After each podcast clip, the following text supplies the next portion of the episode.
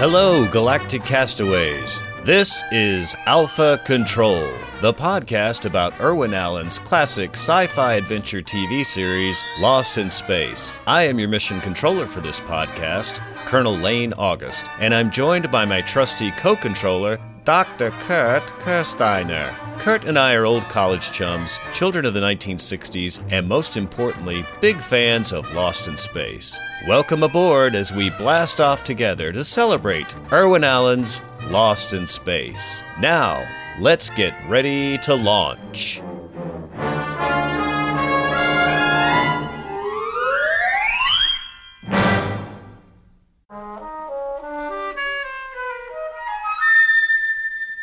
Last week, as you recall, Will and Dr. Smith went to sleep outside the Jupiter 2, hoping an elaborate alarm system they had set up would entrap a mysterious invader that lurked somewhere out in the shadows. Dr. Smith, Dr. Smith, wake up. There's something coming into the campsite. Call me when breakfast is ready. Dr. Smith, hurry up. He'll get away. What? What? Who? Oh, oh. Well,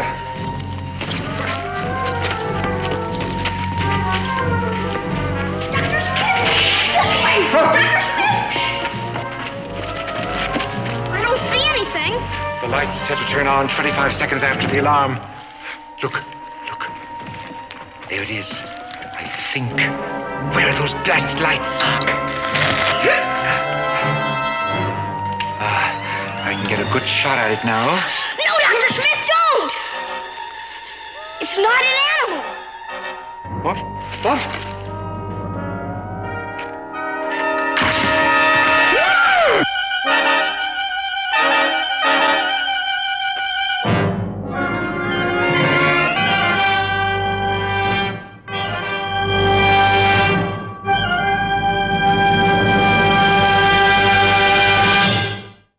Welcome back, folks, for episode 22 of Alpha Control, a Lost in Space podcast. I'm Lane. And I'm Kurt. Kurt, today we're talking about the 22nd broadcast episode of Lost in Space titled The Challenge. So, Kurt, are you up for the challenge of reviewing The Challenge? I am. And with a training coach like Dr. Zachary Smith, I can't possibly lose.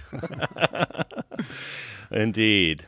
Well, a few production notes before we begin with the story. This is 42 year old Barney Slater's sixth script for Lost in Space. We last enjoyed his work for the excellent War of the Robots. And this is another good story which benefits from strong central themes of father son relationships and the traditional rite of passage narrative that shows up repeatedly in literature and film. It also makes good use of our regular cast members, there's some juicy dialogue, and there's a nice balance of comedy and drama, and it's topped off with some exciting action scenes to boot. We mentioned before that 42 year old Don Richardson would become the most prolific series director. The challenge was his second of 26 episodes. Cushman does point out several instances during the shoot where Richardson, as he'd done earlier in Ghost in Space, for a variety of reasons allowed Jonathan Harris to take some comedic license with the script. I'll try to mention some of those as we get to them. This episode was filmed from the 1st through the 10th of February, 1966, seven days spanning into eight. Now, the shoot did go long, but most of that was blamed on technical issues involving on set special effects.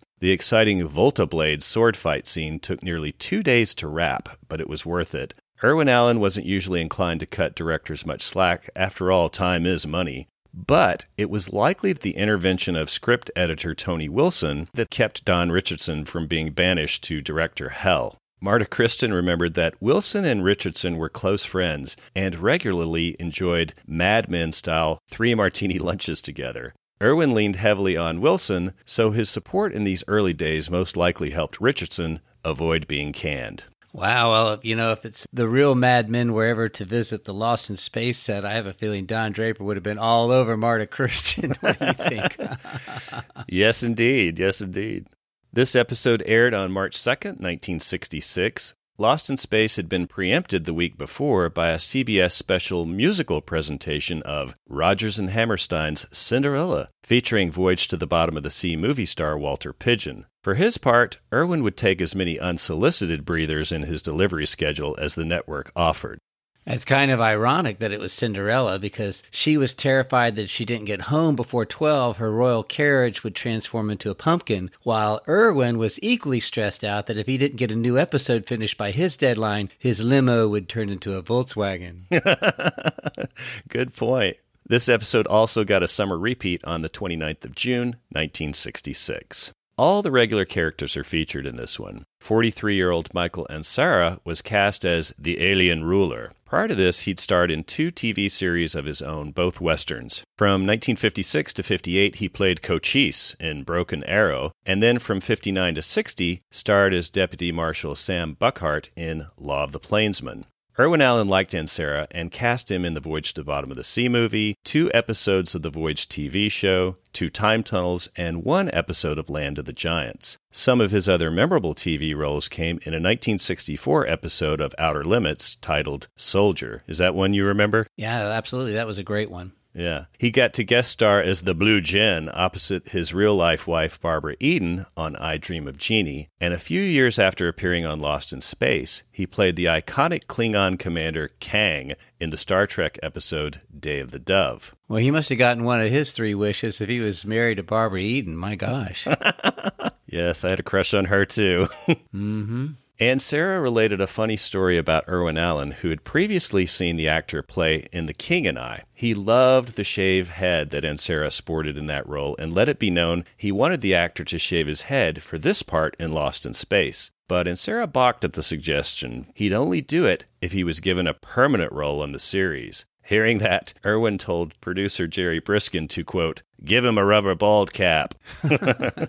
you know, but I think he went ahead and he shaved it anyway because we get several close ups of that head and it really does look shaved. Yeah, I was fooled by it for sure. If it's a rubber bald cap, it's a darn good one. Well, I mean, you not only see that the skin doesn't go up over his hairline, even though his hair is pressed down, but you can actually see the hair follicles, you know, in his bald head. So yeah. I, am convinced he shaved it. He must have just figured, okay, well, I, I tried the bluff, but it didn't work. Mm, well, it's a good look on him, that's for sure. 14 mm-hmm. year old Kurt Russell was cast as Quano, who gives his age as 12 in the story. Russell had already been acting on TV for three years by the time he appeared on Lost in Space. His credits included The Man from Uncle, The Virginian, and Gilligan's Island, among other shows. He'd originally been cast to play Davy Sims in the earlier Return from Outer Space episode, but it was felt by the producers that this part was a better fit and I, for one, agree. You know, he was also in several fun commercials at the time. My favorite was Agent Zero M Spy Toy. It was a radio that transformed into a rifle and included a camera that turned into a pistol. And if you're worried that Mattel is training your kids to become professional killers, fear not, because it also included a harmless looking fountain pen that writes with an invisible ink unless you put on the special spy specs that allow you to see the writing and perhaps help your children learn to read or write. That's assuming they're not using it to squirt the 30 foot stream of deadly acid or, or, water if your parents are watching. One of the ads also starred Alan Napier, better known as Alfred on the competing Batman show. And you can still see those on YouTube. They're, they're a real hoot. Oh man. Well, I know what I want for Christmas. Oh yeah. the actor inside the cave monster suit is uncredited, but according to Lost in Space Forever co-author Barry Magen, it was played by our old friend Dawson Palmer. Well, with that, let's get on with the story. The Act 1 teaser starts out with the narrator catching us up with last episode's cliffhanger. We open with Will and Dr. Smith snoozing soundly outside the ship in their sleeping bags. They're camped outside in order to respond as quickly as possible to an electronic burglar alarm that Smith has rigged to catch a thief who's been stealing vegetables from the hydroponic garden. Will's slumber is interrupted by the wailing of Smith's alarm going off. Wiping the sleep from his eyes, the boy tries to wake up Smith from an even deeper sleep, but at first he's having little luck. Dr. Smith must be dreaming hard because his first shut eyed response is an annoyed, No, call me when breakfast is ready. By the way, sharp eyes will notice that Harris has gotten his way, that dreadful light colored uniform is gone, and Smith is back to the more flattering dark outfit. Eventually, Will is able to rouse the groggy doctor awake. Smith grabs his laser rifle, and the pair roll out of their resting spot to confront whatever creature has tripped the alarm. Smith must be very groggy indeed, or perhaps he's mugging for laughs, because at first he heads in the wrong direction until Will turns him around back towards the Jupiter 2. Racing back into the campsite outside of the ship, they can't see a thing. But Smith reminds Will that the floodlights are set to switch on 25 seconds after the alarm sounds. 25 seconds seems like an awfully long time to wait, but okay. Yeah, it didn't make a whole lot of sense. I mean, why have a loud sounding alarm with a delay before the lights activate? You know, are you trying to give the thief a chance to escape in the dark? you know, it works suspense wise, though. you know. Yes, it builds the tension, yeah. Bracing themselves for whatever deadly peril may confront them, the pair waits a few more seconds. Smith points directly ahead to the top of a large rock formation, where several of those precariously placed boulders start crashing down from their perch. Just then, the floodlights finally flip on, blinding our fearless defenders for a second, but as soon as their eyes adjust, Smith raises his rifle, aiming in the direction of the commotion, but before he can fire a blast, Will stops him, turning the weapon's barrel aside. No, Dr. Smith, don't! It's not an animal! That's when we see a humanoid looking boy carrying what appears to be a spear climb up on top of that rock formation, and cutting to a quick close up shot, the boy has a determined hunter's expression on his face. Now, Smith is startled and confused by the sight of the boy. What? What? But confusion quickly turns to terror. The boy suddenly leaps down from the rocks, landing a few feet in front of Will and Smith. He lunges forward, raises his spear, ready to hurl it javelin like into our stunned pair of castaways. Smith, who's still holding the laser rifle but taking no defensive action, now melts down into full panic mode. Instead of even firing a warning shot, he grabs Will and yet again reflexively uses the boy as a human shield. Trapped between Smith's precious skin and the attacker, Will yells for Smith to watch out, but Smith just screams in horror. That's when the boy, who's maneuvered even closer, lets loose with the spear.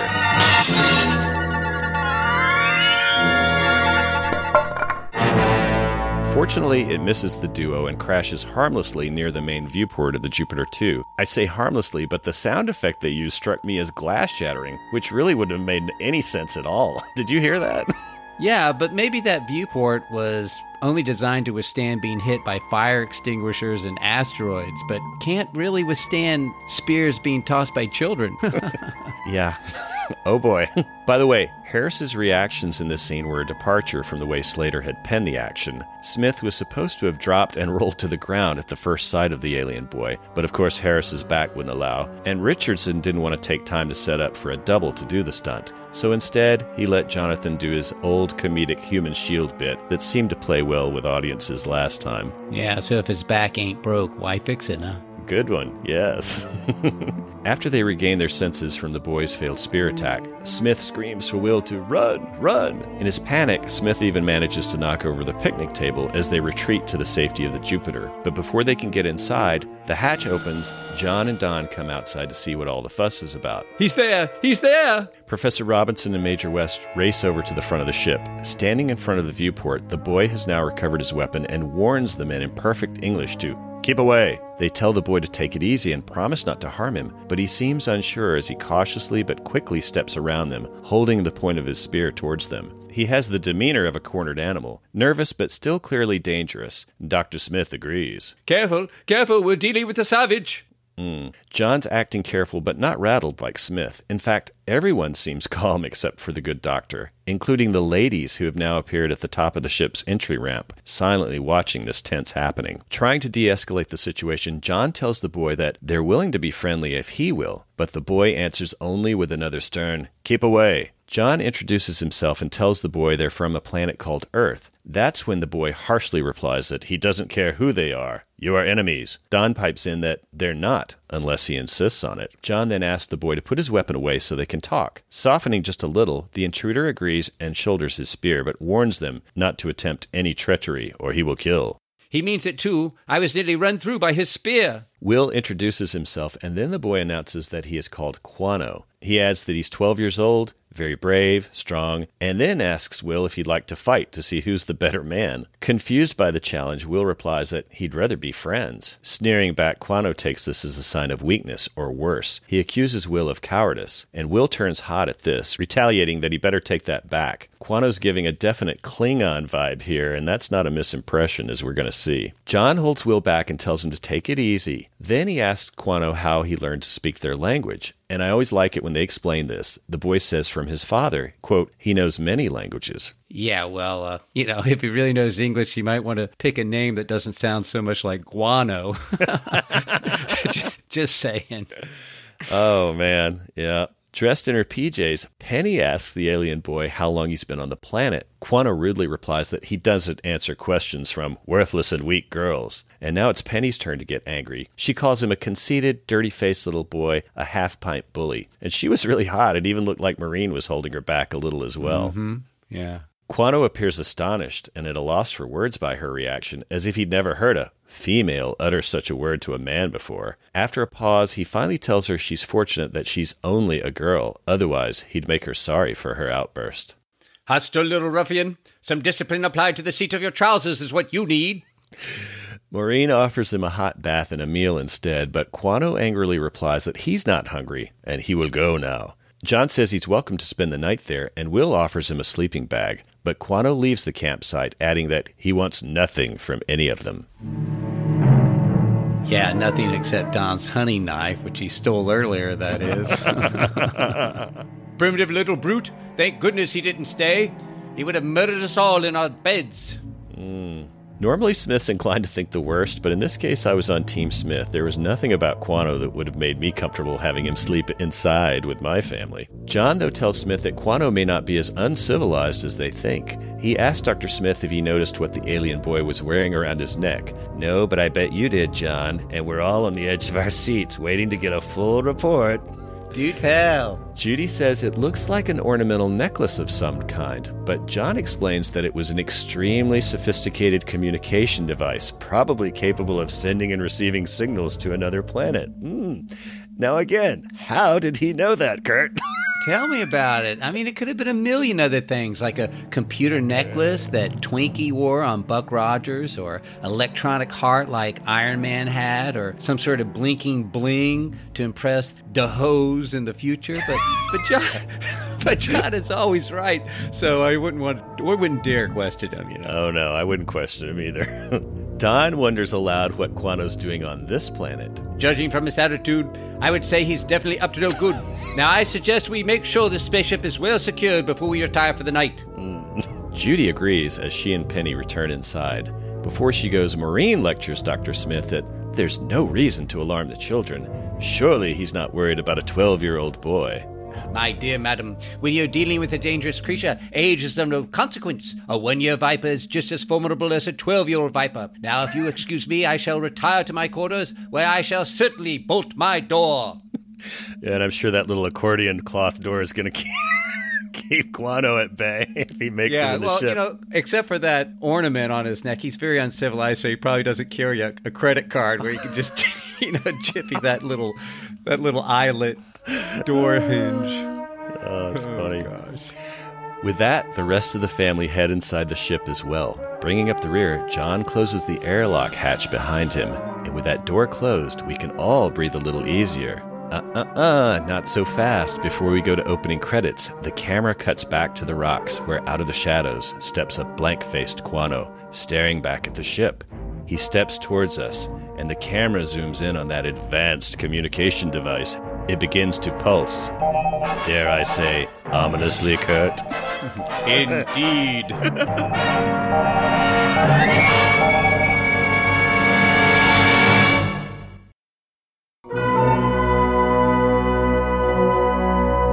When we return from the main titles, dawn is breaking at the castaways' campsite.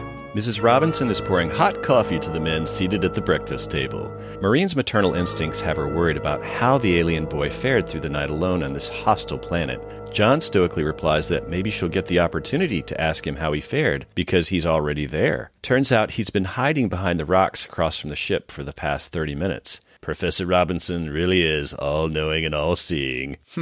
Maureen says, Oh, shame on you, John Robinson. Why didn't you tell him to come over and have something to eat? Uh, because I enjoy savoring every bite of my donut and slurping my coffee, knowing that Islet Brad is over there hungrily watching. That's why. but but seriously, did you notice the subtle thing that John did with his hair and face when Maureen scolded him? He does this thing that my mom also did when she got self righteous or angry. We called it the scalp crawl. It's like wiggling your nose. Few people can actually do it, but Guy Williams can do this, and he can do it on command. He makes the top of his hairline pull back an entire inch while widening his eyes and flaring his nostrils. He usually stiffens his back when he does this too, but thanks to the coffee, he's a little bit more relaxed this time. But you'll see the same gesture later on in, in the same episode real soon, so watch for it. It's great. I will watch for it. That was very subtle.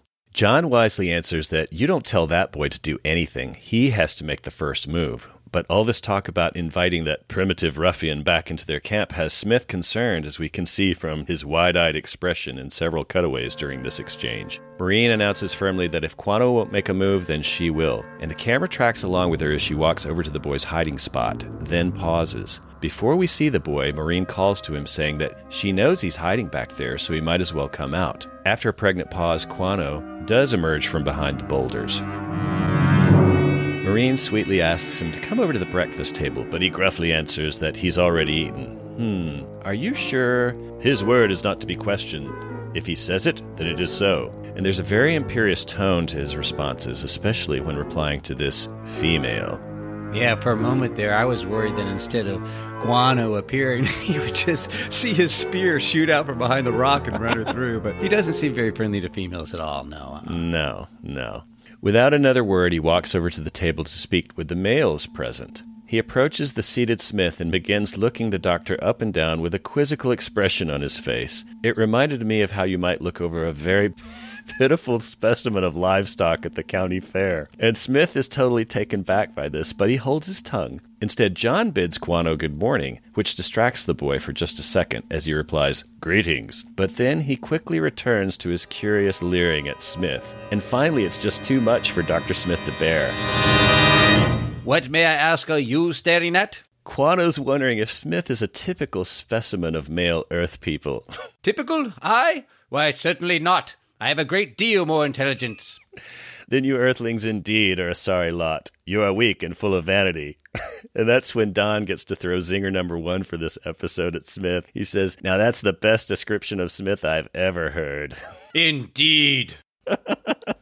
Smith lectures the boy that regardless of how children are raised on his world, on Earth they're raised with respect and good manners. You know, Smith's just not picking up on all the obvious signs here. It's not only Quano's manner, but even his appearance that gives it away. He's wearing this uniform like clothing, he's got the spear and the knife on his belt, the advanced comm device around his neck. All of that just screams this alien boy comes from a world with a very warrior like or militaristic culture. He's not concerned with manners, and he certainly wouldn't have any respect for this very unwarrior like version of Dr. Smith. Quano informs the group that except for his father, he's answerable to no one. Maureen asks if his mother has any say. He replies that she always bows to the wishes of his father. That sounds like a marvelous setup, quips John. Oh, touche, Professor Robinson.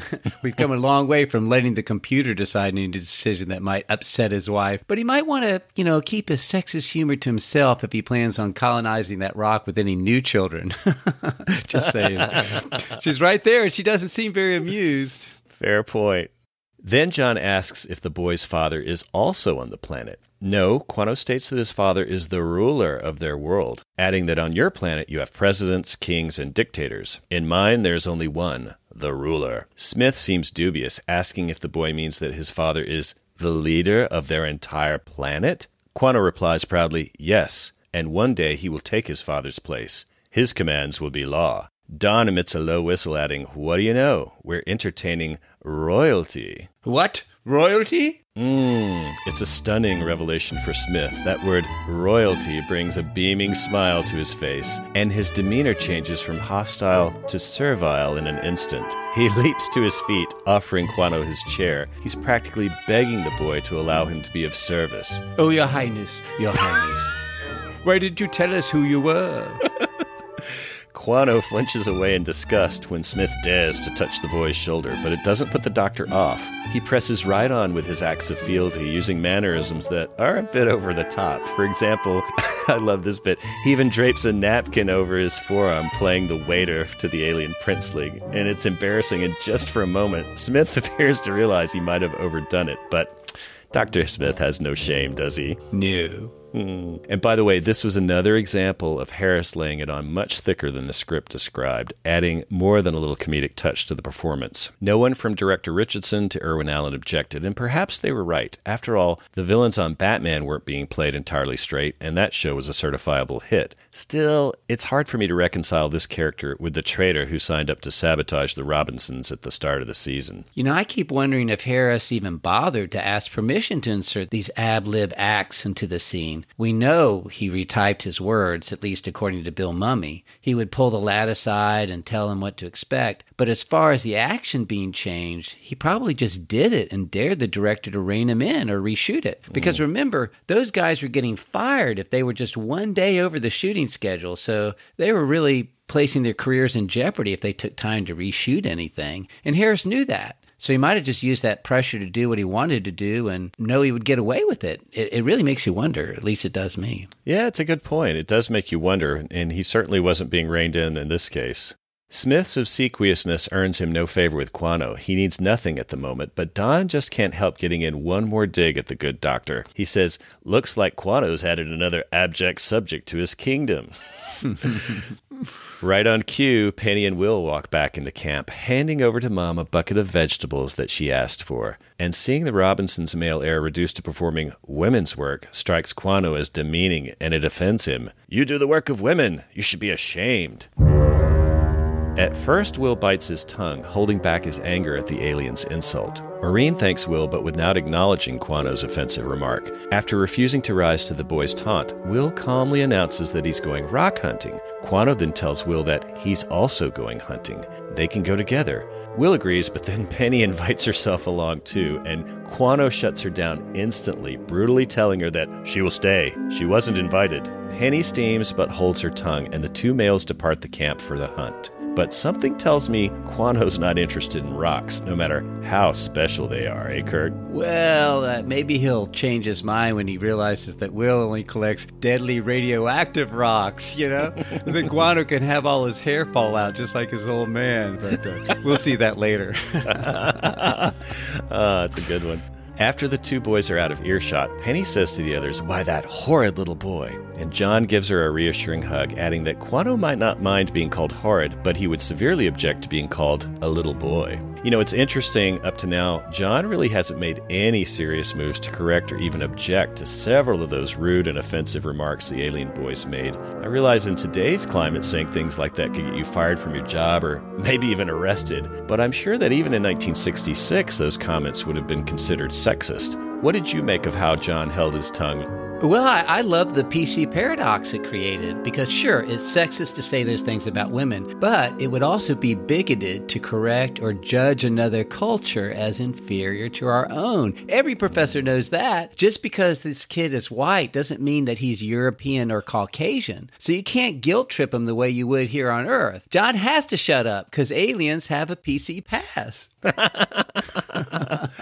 Uh, I didn't think of that angle, I have to admit. So there's some real intersectionality conundrum Yep. for you. Smith then approaches Penny to escort her back inside the ship. He comforts her that he's, of course, quite familiar with royalty, but That dreadful little prince bears watching. However, never fear, Smith is here. Unfortunately, due to his delicate back, Smith can't manage to climb up the ramp without Penny's help. With a little effort, the groaning doctor makes it up and inside the ship. It's another little smile inducing bit of physical comedy from old Zachary. Next, we're on the hunt with Will and Quano. They appear from behind a large rock formation. Quano is armed with his spear, and Will has his trusty Geiger counter. The alien boy seems frustrated, complaining that Will, much like Charlie Brown trick or treating, has already collected a bag full of useless rocks. You have already collected a bag full of useless rocks. They're not useless to me. Truly sorry for you. Wasting your time in idle pursuits? It is unmanly. Now let's not start that again. But it is true. You are my age, and still you act like a small boy. Well, what do you expect me to do? Go around sticking my chest out, telling everybody what a tough guy I am? You should build up your strength, test your courage. I'll take brain over brawn any day. You do not understand. You've been badly raised by your father. Don't do that, and I haven't been badly raised. Would you like to know what I'm doing on this planet? Will shrugs, so Quano tells him anyway. I am being tested by my father Tested for what? for strength and courage. I must prove that I am worthy of being the ruler someday. Yeah, well, he might want to start by improving his spear throwing skills. He missed Smith and Will at point blank range, but he'll probably blame that on the force field. Oh, that's a good point. Didn't think about that. Yeah. For a whole week, I have slept out in the open, lived on anything I could find. Hey, that's really great. It wasn't so much. The real test is coming. Then my bravery shall really be proven. Tossing Will's rock bag aside, he tells his companion to forget about rocks. Forget about these old rocks. Hey! Come. I will show you what I'm going to do. Will's annoyed but decides to tag along. Next, with the act nearing a climax, the pair arrive outside the entrance to, what else, a cave. And Quano hands Will a spear of his own. Lucky there just happened to be an extra one of those lying around for just such an occasion. well, you never know. It might have belonged to the uh, last guy who challenged the monster and lost. Oops. Well, Will puts down his tools and takes the spear, but suspiciously asking what they're going to find in there. Quano answers that, You will see. Hmm, Chewie, I've got a bad feeling about this. Mm-hmm. Quano starts inside, but Will hesitates. He's not going in until he knows what's inside. The alien boy says that he suspected Will to be a coward from the start, but Will just wants to know what he's getting himself into. And Quano mocks him, Go back where you belong, little Earth boy, back to your rocks and vegetables. Well, Will can't back down from that double dog dare, so he tells Quano to wait for him. He's going with. Then the boys cautiously enter the dark cave, which, once they're inside, it does appear to be vast. The mood has now turned very tense because the music is telling us there is danger lurking inside. Will pauses again, but Quano taunts him, asking if he wants to think about it some more. So Will steps up next to the alien boy, asking, We're inside, now what? They prove their courage in the face of danger. Quano then loudly calls out, his voice echoes throughout the cave, but at first we see nothing. The two boys venture forward into the shadows. Will asks, Are you sure you know what you're doing? And Quano says there's still time for him to turn back. Will may not be a prince, but he's no coward. If Quano stays, he stays. Then we hear these strange clicking sounds, and then some grisly hissing noise coming from high up in the rocky walls ahead. Both boys' eyes widen. Quano readies his spear and Will follows suit. But before we can get a look at whatever creature is making those spine tingling noises, we'll have to wait until we return from this station identification, Kurt. Oh, yeah, a real cliffhanger. Mm-hmm. You hear the monster, but you don't see it until after the commercial. So the sponsors got their money's worth on this week for sure. Yeah, because you weren't going to leave that seat, were you? no, I mean, it's a great sound. You know, it's a hissing and the clicking. And it's like, what does this thing look like? yes. Hold on, we'll find out.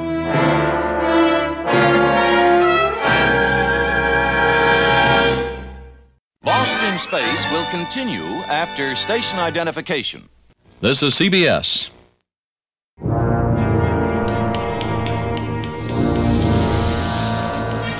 When we come back from the break to start Act 2, we're still waiting along with the boys to see just exactly what is making those terrible creature noises. With their spears raised in anticipation, Quano seems to be a little rattled and tells Will that perhaps they should test their courage another day. Will likes the sound of that, but before they can retreat, we get a distant glimpse of this weird looking monster as it emerges from behind some rocks in the upper levels of the cave. Can't tell too much about it, but its hissing has certainly put me on edge. Suddenly caught up in the moment, Quano pushes Will back behind him and shouts that only one of them can make it out, so he should go. But Will doesn't run. He remains a few steps behind the other boy, ready to help if he can. Regaining his composure, Quano steps closer towards the creature's perch, ready to do battle. But before he gets far, an inconveniently placed rock causes the alien boy to trip, hitting his head on yet another inconveniently placed rock. Oh boy. And that's when we get a really quick close up of that beast. And it's a scary one for sure. How would you describe it? Did you like it, Kirk? Well, it looked like the fly mask on top of the bog monster body from the, the Ghost in Space. You know, I mean, uh, at this point, they're not going to create anything new from whole cloth. You know, it's all recycled, but it was a good mashup. I liked it. Oh, yeah. And you're right. You nailed it. It was the mask from the 1958 Fox movie, The Fly, that David Hedison, or as he was credited, Al Hedison, wore for that movie. And it is a great mask, and it'll show up again. Like all good things, it's worth recycling, right? It'll show up again in a couple more episodes of Lost in Space. And that mask was created by 20th Century Fox's head of makeup, Ben Nye, and he would later go on to develop the creature effects for the 1968 movie Planet of the Apes. This was just another example of how Lost in Space was benefiting greatly from being filmed at 20th Century Fox. There were just too many juicy props to be purloined by Irwin's producers. Oh yeah, but you know what really sells it is the sound. The guy who does the sound for the monsters, he always comes up with great sounds for those monsters. And sometimes, you know, it's uh, slowed down lions' roars or amplified pigs' grunts. And this time we're using, you know, the snake sounds. It's, he's very, very clever about this stuff. It always makes even the most semi-ridiculous outfits be very frightening. Yeah, I loved it. Yeah, you're right. The sound sells it for sure.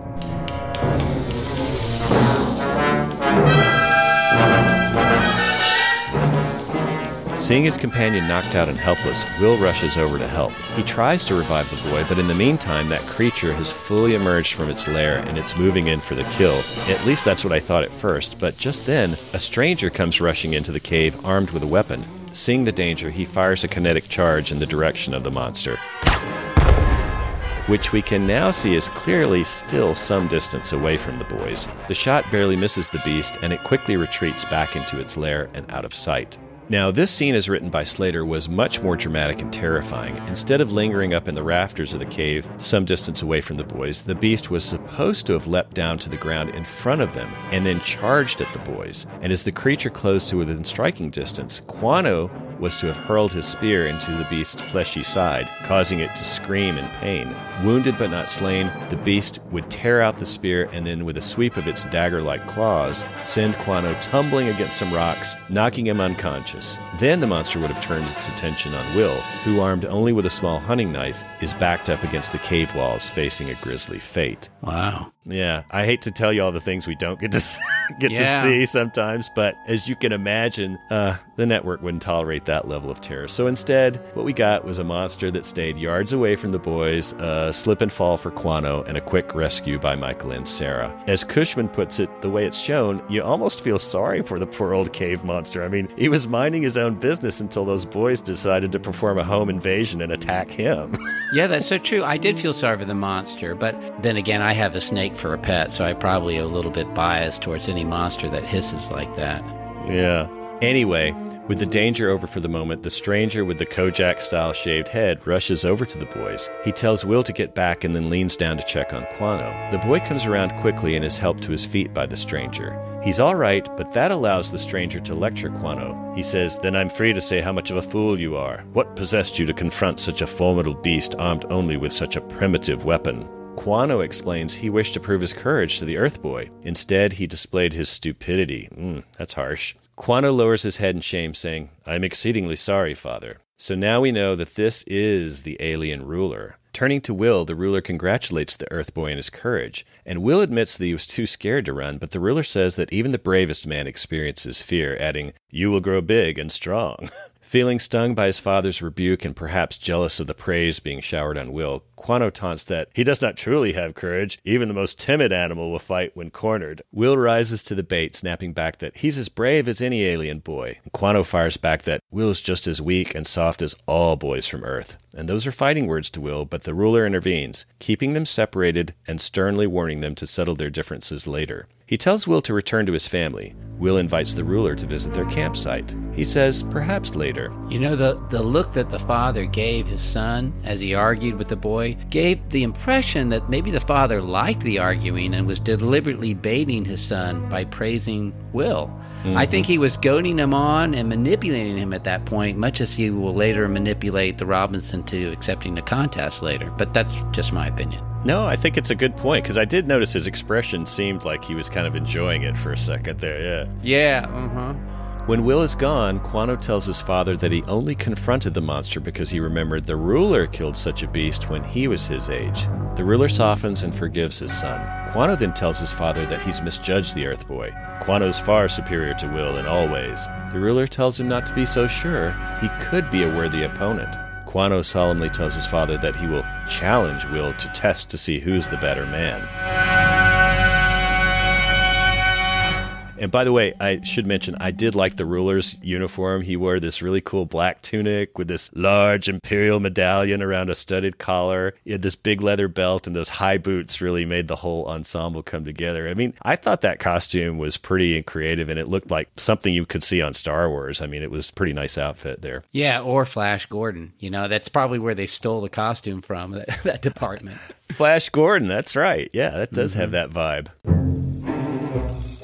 Next, we cut to a light-hearted scene. Dr. Smith's leaning up against a tree trunk, napping. I, I, mean, supervising the robot who's being used as his beast of burden to power what appears to be some kind of manual drill apparatus or an auger. I'm not really sure. Other than being painted silver, this does not look very high tech at all, but you know, silver paint makes everything look.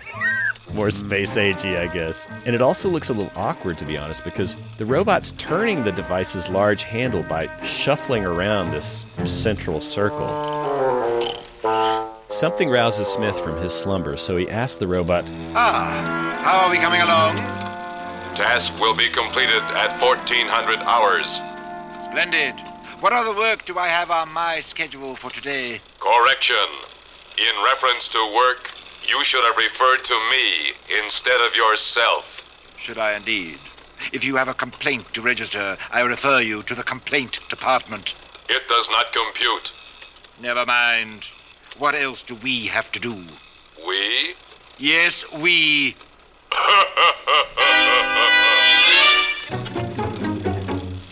Are you laughing at me, you bubble headed booby?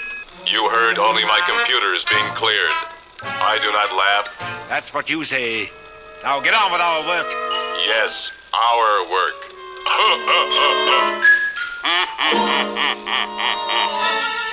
One of these days you'll go too far, you cackling computer. I love that scene. Smith is sensitive to the sarcasm, but he can't quite convince himself that the robot is capable of it. He's not supposed to be able to laugh, even let alone have a sense of humor, but it did sound like it. Not since Robby the robot pretended to be deactivated while he was actually completely self aware have we seen such a clever mechanical manipulation of what's really going on. I agree. This marks the first, but not the last time our B9 will actually laugh. He's come a long way in 22 episodes, Kurt. you know, we talk a lot about continuity and how, you know, everything's reset at the end of each episode and nothing carries on to the next episode. But the robot is a clear example of how that's not necessarily true. He is evolving and he's evolving very quickly. He sure is. Well, then, Smith catches sight of the alien ruler and his son approaching. His expression changes from irritation to one of joyful anticipation. He calls out with a syrupy, Your Highness! The alien pauses as Smith, practically bowing and scraping, approaches. He greets the ruler as Your Majesty and introduces himself with a flourish. Wearing a cool poker face, the ruler says nothing in response to Smith's servile compliments. He merely offers his hand which Smith eagerly takes. So this is going well, right? Smith must not be hearing that dramatic, t- tension filled music we're hearing because as soon as the alien grips the good doctor's Soft hand, Smith's expression changes to one of grave discomfort. And with the help of some bone crushing sound effects, we can tell. The ruler doesn't believe in wimpy handshakes, neither do I, by the way. Smith's knees give way from the pain, but before Smith passes out, the alien releases him from his grip. Oh, you know, I gotta tell you that when I was in military school, I, I would dutifully escort my grandmother to her Presbyterian church every Sunday, and the minister there had this soft, disgustingly weak handshake. It just drove me crazy. Not only was his right hand weak and cold and pasty, but he also used his left hand to lightly cup the back of my hand as he shook it. It, uh. it drove me it drove me nuts. And there was no escape because he stood there at the door and shook everyone's hand as they filed out of that church. So finally finally I had enough. I started doing what the ruler did, and I just started gripping his hand as tight as I could. And thank God he started giving me an abbreviated handshake, you know, where he would hold my hand with just his thumb and the tips of his two fingers. oh uh. man. He's lucky they didn't let us wear our sabers to church because then I would have challenged him for a bolt arm match. but we're getting ahead of ourselves. Oh, that's funny. Yeah, I hate a weak handshake. That's terrible. Using the barrel of his weapon as a lever, the ruler neatly lifts Smith off his knees and back to his feet. But with a look of disgust on his face, the ruler lectures Dr. Smith. For a man, your grip is weak. You should exercise. Then, poking his gun at Smith's stomach, he admonishes, There is fat around your middle. Emphasizing the point further, he pushes his gun into Smith's soft belly, which is enough to send the good doctor reeling backwards and practically knocking him off his feet again. Gasping for air, Smith recovers and scurries back to the ruler. He lamely admits that he is a bit out of condition on account of his delicate back. But the ruler says that exercise is an excellent cure for many ills. Oh, not for him. The truth is, it's this planet. He's just never managed to adapt to the alien climate. Now, if only he could somehow get back to his own world. The ruler brusquely cuts Dr. Smith off. He wishes to speak to the father of the Earth boy called Will. Smith tries to steer the conversation back to his priority, getting back to Earth, but the ruler's face darkens, and he closes his eyes. That causes a worried look to come across Smith's face. Is there something wrong? The alien tells Smith that he finds his ceaseless chatter most irritating. And Quano adds that his father respects men who are strong and silent. They can both see that those obviously aren't Smith's best qualities. The ruler commands Dr. Smith to lead them to Professor Robinson. Smith curtsies and then obeys, nervously telling the aliens, Oh, this way, please. Uh, Smith comes off as such a girly man here. he does. Much to the disdain of the ruler. Exactly.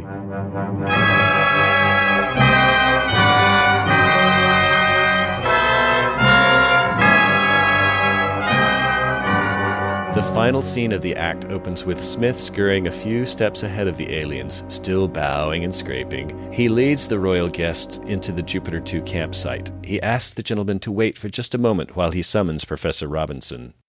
Smith sees John working inside the ship on something, and he calls from outside that there's someone who wishes to see him. John looks up and, with a serious expression on his face, gives Smith a little silent nod in response. Yeah, this is where that other patent pending scalp crawl comes in that I warned you about. John sees the ruler, and his back stiffens, his eyes widen, and the top of his scalp pulls back. He also picks up the intercom and he tells Don and Maureen to come upstairs because they have visitors. So he sees that the ruler is a potential threat, and it's not one that he takes lightly. Mm. While they wait for John to come out, Smith scurries back over to the royal alien guests and once more begins to chatter on about Earth. the ruler appears to restrain himself from crushing Smith. His face hardens and he once more closes his eyes. Looks like Smith's really giving the ruler an Anacin headache there. Mm-hmm. Quano notices his father's irritation and tells Smith the ruler no longer wishes to speak with him. Smith gets the hint and zips it, at least for the moment. John, Don, and Maureen emerge from the Jupiter 2 and walk over to meet the alien. Professor Robinson halts a few feet opposite the ruler while Don and Maureen stand several paces behind. It's a tense moment. At first, no words are exchanged as the two leaders face each other, but then the ruler steps closer and speaks. He introduces himself by announcing that he is known as the ruler, and he welcomes this meeting. Smith starts to approach, but Quano wisely restrains him by the arm. John replies firmly that it's a pleasure to meet him, and offers the ruler his hand. Glancing down, the alien pauses for just a second before responding in kind.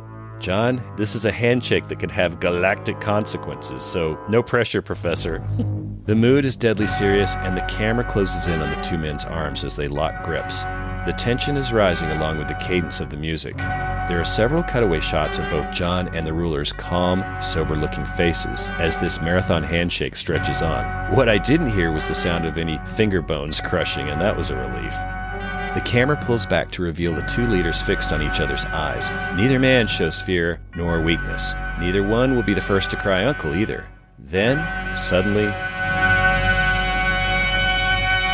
it's over. They simultaneously release their grasp. And it appears that John has recovered our planet's reputation because the alien says with a smile, Good, we know each other better now. John asks if there's anything they can do for them. The alien replies that he admires John's strong handshake and direct question. He tells the professor that he will take Quano back to his world soon, but first there is unfinished work for the alien prince. He explains that his son has acquitted himself well on the planet, but there is also much to commend about John's son. Quano blurts out that, I can beat Will. The ruler barks back to save his bragging after he's proven himself. Continuing, the alien says that Quano's eagerness for the challenge has caused him to speak rashly. That gets Mother Maureen's attention. What kind of challenge? But the ruler snaps at the woman. This does not concern her. It is a matter for men to decide. Undeterred, Marine says that she doesn't know about his world, but on Earth, women are treated as the equals of men. And that causes an outburst of laughter from the ruler. What a foolish arrangement! In what way are women the equals of men? Are they stronger? Are they more intelligent? Do they fight wars or make laws? And it was again interesting. Professor Robinson said nothing in response to the ruler's very politically incorrect little speech. He held his fire for some reason and just stood there, arms crossed in silence. Well, he's staying silent for the same reason that he shook the ruler's hand so firmly. He doesn't want to appear weak and invite trouble. If he starts whining about equal rights, he'll look like a wimp, so he just stays strong and silent. Strong and silent, yes. That's my impression anyway. I'm giving him the benefit of the doubt. Yeah, I think it's a good point. I do. Smiling, the ruler adds, This will make an excellent story to tell when he returns home. Don responds dryly under his breath, I can hear the boys at the club laughing already, so. In the meantime, Will has walked into the camp and has been silently listening to the conversation. The ruler ignores Don addressing John. He says that his son wishes to face Will in a series of contests to test their strength and skills against each other. There's nothing to fear, there will be no physical danger. John asks what the nature of these contests is. The ruler explains that they use these tests on their planet to determine who is master and who is slave. Whoa! Imagine how our history would have been changed if we did that on Earth. You know, based on the success and dominance of black athletes today, America would probably have been enslaved by Africa. So it sounds like a premise of an entirely different sci-fi series. Yes, it does indeed.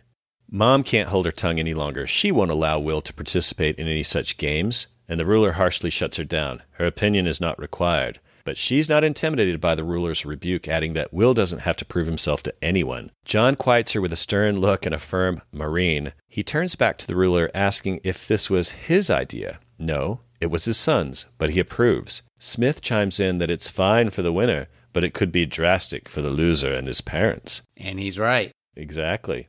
The ruler silences Dr. Smith, brutally announcing that he is only concerned with Professor Robinson's opinion.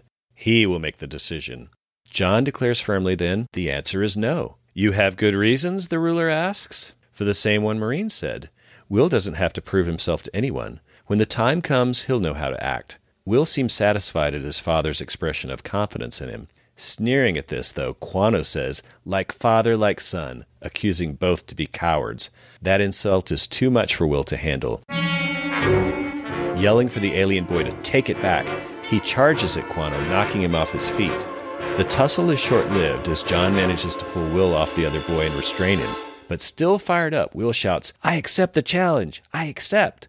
Now, before we go to break, the ruler now appears very satisfied at this turn of events. He challenges John, Now, what do you say, Mr. Robinson? And John solemnly replies, I'd say your son's challenge has been accepted. The ruler nods approvingly at his son. Then the aliens depart our castaway's camp, leaving the Robinsons and us to wonder what has Will gotten himself into? And why did John change his mind after that scuffle? Hmm. Well, don't change that dial. The answers will surely be revealed when we come back, Kurt.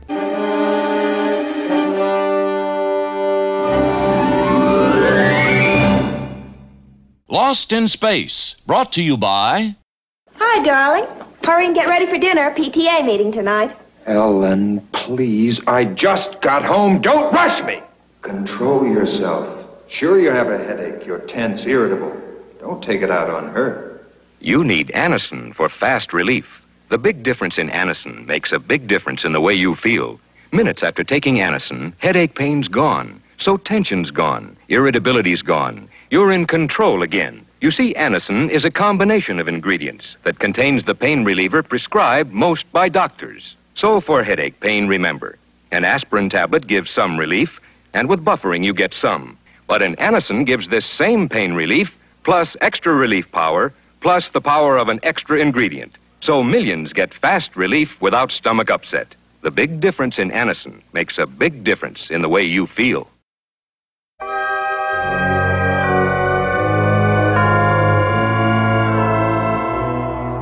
We return from the commercial break to start Act 3, night has fallen outside the Jupiter 2 campsite. We see John through the main viewport. He appears lost in thought. Cutting inside, Maureen approaches and tells him she doesn't understand why he can't call off this whole thing. He sighs, what possible excuse could he give for backing out now? Mom says it's very simple. Just tell him you changed your mind. But what about Will? Maureen knows her son will be disappointed, but he'd get over it. John supposes she's right, and she's relieved. Good, it's all settled. Tomorrow he can go to the aliens and tell them the challenge is off. But, uh, uh, uh, not so fast, dear. Taking a deep breath, the professor grimly says he'd like to do what she asks, but he just can't. She starts to object, but he cuts her off. It's not just a matter of Will being disappointed, there's also the question of his pride. If he calls off that contest, their son will think he doesn't believe in him. And that's not all. He wants Will to meet the alien boy. He doesn't care if he wins or loses, but he doesn't want to cheat the boy of a chance to test himself. Maureen's not convinced yet, and she accuses John of being glad about the whole thing. John admits that in a way he is. Over her protests, he tells her that no matter how civilized or primitive, it's part of every man's nature to challenge his intelligence, strength, and skills. Without overcoming challenges, we'd still be living as cavemen. This exchange will seem very prescient after we see how differently the ruler treats his son during the challenge. Showing confidence in his child, or lack thereof, will end up causing some near deadly consequences. Yes, it sure will. Just then, Judy and Don climb up the ladder, catching the last moments of the parents' conversation. Judy can't imagine that Dad's really going to let Will go through with the contest. John doesn't answer. Instead, he puts Maureen on the spot, asking her to answer. And I guess his argument won the day because she replies, well, we can't go back to the Stone Age, can we? With nothing to add, John has a I couldn't have said it better myself look on his face, and the men depart, leaving Judy to ask Mom the same question I had what does the Stone Age have to do with it? Maureen gets a confused look on her face. I love this part. and she answers, She's not really sure, but it all seemed so very clear when your father was just explaining it. As you said, Professor Robinson is really manned up from the days he let the computer do all the decision making, hasn't he? Yeah, that's for sure. He no longer needs the transistor tube since he's finally grown a pair of his own. Somewhere out in the dark, we see a close up of Dr. Smith's face emerge from behind a rock formation. Wearing a devious expression, we can only imagine what he's cooking up now. Several yards away, the alien ruler is seated on a rock speaking with Quano, who's standing at attention before him. Spying on the pair, Smith struggles to hear what they're saying, but it's no use. They're too far away from this vantage point. Smith retreats back behind the rocks where the robot is standing by for instructions. In a whisper, he commands Turn on your long range audio detectors. I want to hear what they're saying. Such procedure Shh. is unethical. What? Shh. Repeat, is unethical. Their conversation may be highly personal. I am not interested in your misguided moral principles. All is fair in love and war. Love? That does not compute. It never has. Well, you laggard! You're wasting time. Zzz. I cannot clear the frequency length. Try! Zzz. This time you must win. Don't worry, sir. I will. That is what you told me on your last challenge. If you are defeated, you know what will happen. I will have to destroy the victor and all witnesses. It is our law. No one must be superior to you. All witnesses? I know, Father. Boy Will is young and strong. It would be a pity to end his life. You must win. I do not wish to continue. I was not designed to eavesdrop. Who cares about your design, sir? We cannot let Will win. The ruler will destroy all of us. But what course of action is left? You just leave that to me. Now come along. We'll go back to the camp. When Smith turns around to leave, suddenly he gets a nose full of the barrel of the ruler's weapon. He gasps in shock at being caught red handed, and it was a funny transition. I thought Harris played that just about perfectly. Mm-hmm. What are you doing here? Just, uh, Slowly pushing the gun out of his face, Smith claims he was just Out for a little stroll, Your Majesty, for a bit of fresh air. You lie. You were spying. What did you hear? Nothing. Nothing. But with a little prodding from that weapon, Smith raises his hands in surrender and then amends his answer to Hardly anything. Whatever you heard, you will keep your silence. If you tell the others anything, you will be destroyed. No matter what happens, the contest must be fair and open. Is that understood? With a look of dread and palm still raised, Smith understands and assures His Majesty so by repeating, Of course. Fair and open. What other way would anyone want it? I love that scene. I, I was a little surprised the ruler trusted Smith to keep his trap shut, and I was Mhm. frustrated Smith didn't warn anyone else. But after all, the ruler said he was going to kill them all if uh, Will wins. So whatever. Smith is Smith. So many problems could be avoided with just letting everybody else in on the secret there. Hmm. Next morning, Will's training is in full swing. He's racing along on an inclined treadmill at warp speed while Coach Smith keeps count one, two, three, one, two, three. The robot is also on hand acting as the training assistant, with a stopwatch and a handy towel for the sweat covered Will. Of course, it doesn't help Will that other than being stripped down to his t shirt, he's not really dressed for a workout. He's still wearing his long uniform pants and he's running in his leather boots. I mean, they couldn't find any sneakers for poor Will to wear, but somehow the clotheshound Smith is fully outfitted with a sweatshirt, a baseball cap. He, he's even got a referee's whistle around his neck. I mean, come on. well, when I complained before that Smith couldn't possibly weigh the 200 pounds they blamed him for throwing off the balance of the Jupiter 2, I forgot to include all the costumes he apparently snuck aboard with, including the giant clothes that he wore in the Oasis and the Friar Tuck robe that he had in Ghost in Space and this coach's outfit he's wearing here. He's not just a clothes horse, he's a clothes Clydesdale. I mean, it's amazing. It is amazing. He's always got the perfect outfit for the right occasion. Mm. Yeah, clothes make the man. Poor Will looks like he's on the verge of exhaustion by the time Coach Smith finally blows the whistle to give him a rest. After already doing 30 plus minutes at full speed sprinting, Coach tells the young competitor he's got to get right back at it and run a couple more laps. After all, how does he expect to get into shape if he doesn't work out? Hmm. Smith encourages the boy to get back on the horse with a slap on the back, which nearly knocks Will off his feet. The robot reacts with a warning that excessive exercise is not beneficial for an athlete. When I want your opinion, I'll ask for it. Our boy will lose this fight in the gym. that remark brings a scowl to Smith's face. No, spare me your ridiculous jargon. And since when did he become our boy? He's my boy. I am the sole trainer and manager, and I'll thank you for restricting your activities to tending that stopwatch. Uh, Smith's very happy to have his old punching bag back.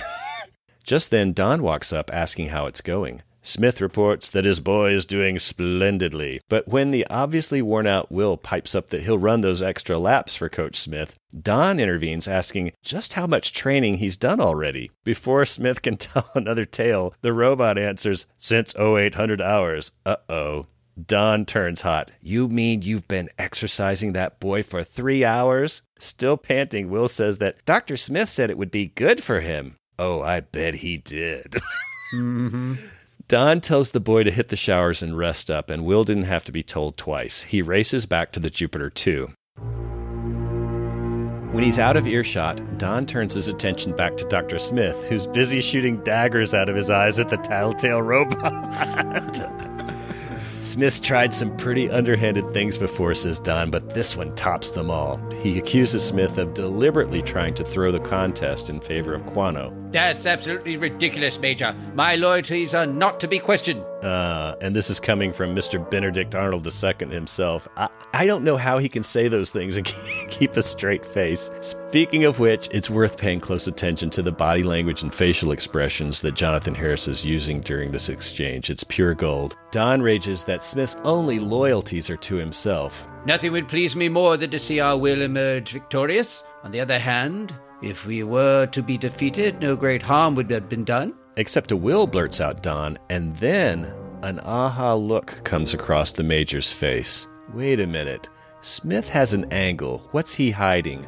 Trying hard to keep his poker face. It's nothing at all. It's just that I'm not too concerned about Will losing. After all, a return to Earth with a grateful ruler would do much to cure the poor boy's injured spirit.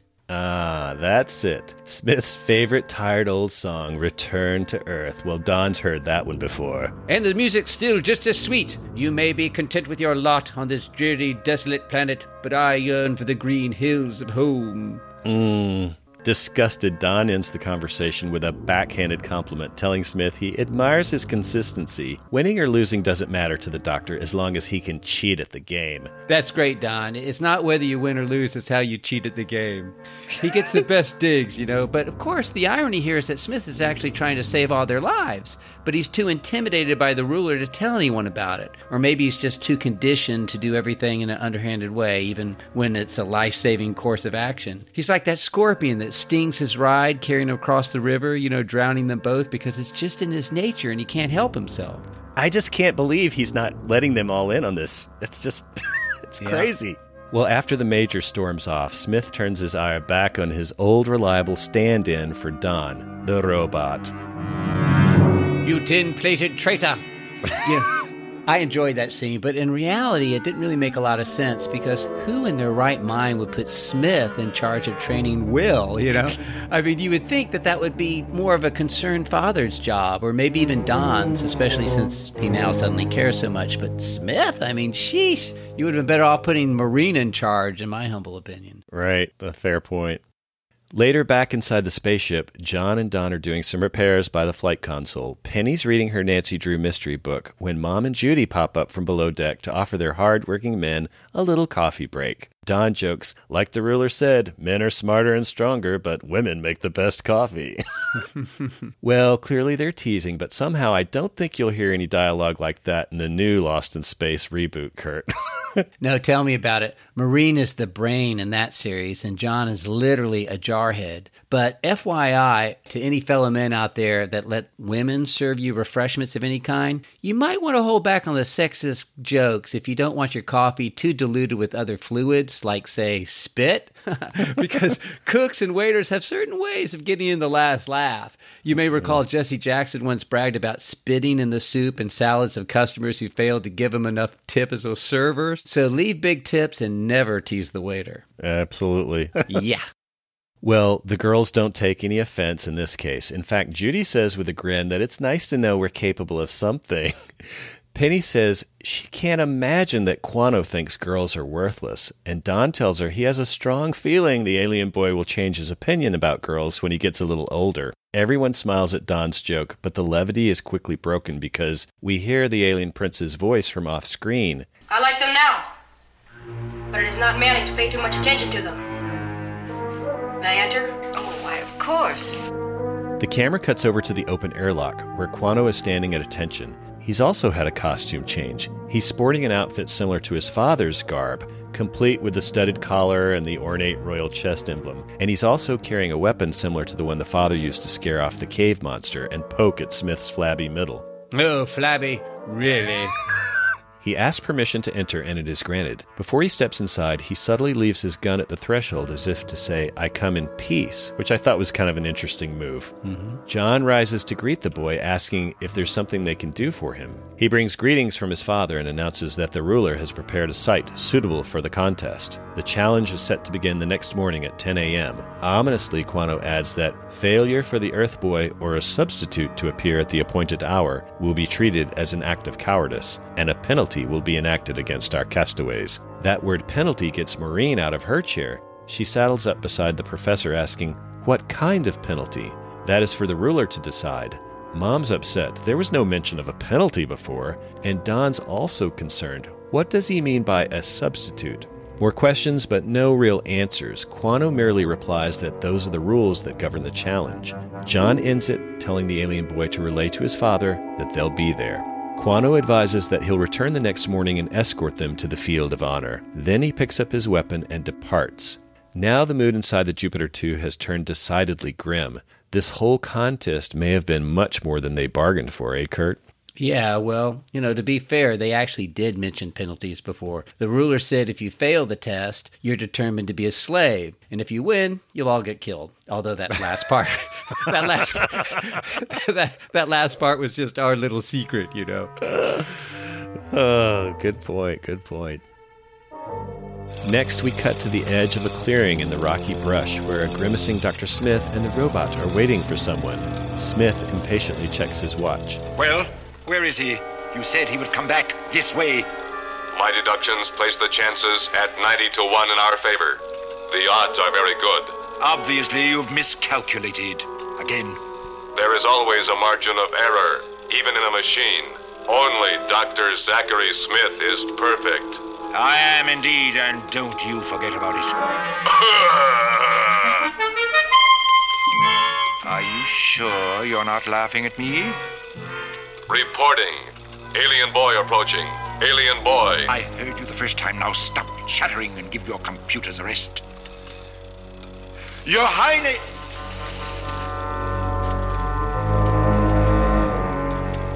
That bubble brain is getting completely out of hand. If you move, I will fire. Your Highness, it, it's me, Dr. Smith, your friend. I know who you are. As for being my friend, that is doubtful. You may lower your hands. Oh, thank you, Your Highness. It was a very uncomfortable position. Well, I must say you're looking fit. In good physical condition for the challenge, I hope. I shall win. I have no doubt about that at all. But there is always the possibility, slight though it may be, that something may go wrong. A little help might be of great benefit. My father says a man who does not speak with directness is not to be trusted. Perhaps I was a trifle subtle, so I'll get right to the point. I can help you beat Will Robinson. You can. How, may I ask? There are more ways than one of skinning a cat, as they say. I happen to enjoy the confidence of your opponent. A bit of wrong advice at the crucial moment, and you win. And what would you want in return for this betrayal? Almost nothing. All I ask is that your father make provisions to take me back to Earth. Well, Your Highness, what do you say? You are very lucky, Dr. Smith. Had you made your offer to my father, he might have done you harm in his anger. He is a man of honor. And it seems that his son is a chip off the old block. For your sake, I will say nothing about this. But do not speak to me again. I dislike traitors. Your Highness. Your Highness. Indeed. From the first time I set eyes on that boy, I knew he was a savage. Statement. If my programming is correct, he is much to be admired. He has principles. And I have not. Is that what you're implying? Do you insist on an answer? At once. And you will not remove my power pack if I speak the truth? Just answer the question. Then I choose silence. Oh, you do, do you?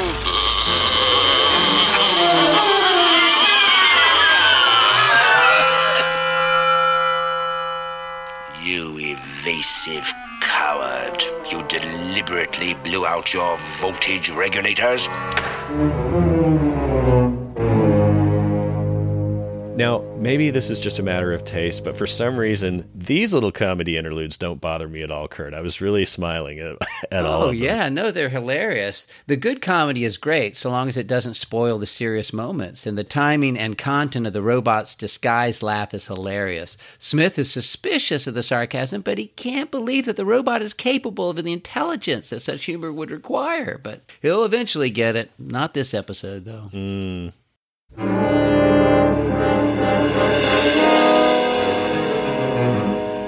Next, it appears that the moment of truth has finally arrived. Outside of the Jupiter 2, Dr. Smith, medical bag in hand, is waiting for the other men and Will to walk outside. Maureen notices that they're packing heat and asks if that's necessary. John evades the question, but Smith thinks it's a wise precaution. Based on their previous encounters with aliens, they're not to be trusted. Again, takes one to know one, right, Kurt? Yes, a one year old viper is just as dangerous as a 12 year old one, lest we forget. And he's right, those aliens are planning on killing them all if they win, but he just won't say it. It's so frustrating.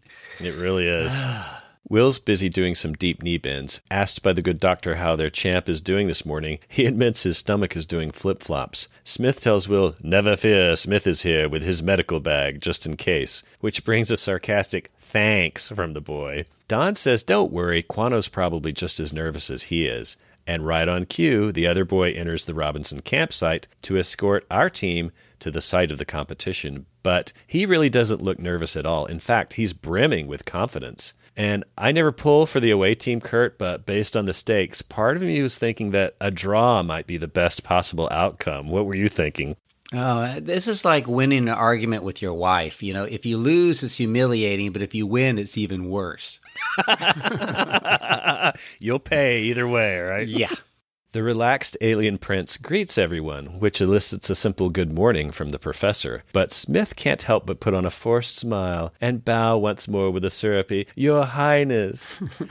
You'd think by now he'd know that this is just a big irritation to these aliens, but old habits die hard. Quano is ready to lead them to the athletic field, but before they leave, Penny announces that she wants to go too. I could see this one coming a mile mm-hmm. away. She's brutally shut down by the boy who tells her that females are not allowed at the challenge. She begs her father to be allowed to go along, but John thinks it's best for her and the other women to remain behind. And now Maureen's not happy at this either, but John firmly tells her that, like it or not, it's best that they do this by the aliens' rules. Wow. Don't worry, honey. Next time we'll play by our rules assuming there is a next time. Penny's very upset at this. She's had a bellyful of Quano's slights and demeaning remarks. She yells that she hoped Will pins his ears back. Ouch. Such language from a young lady. That really hurts. yeah. Well, maybe they'll get lucky and Don will videotape the entire thing on his cell phone. they can watch it on that rock when things get really boring.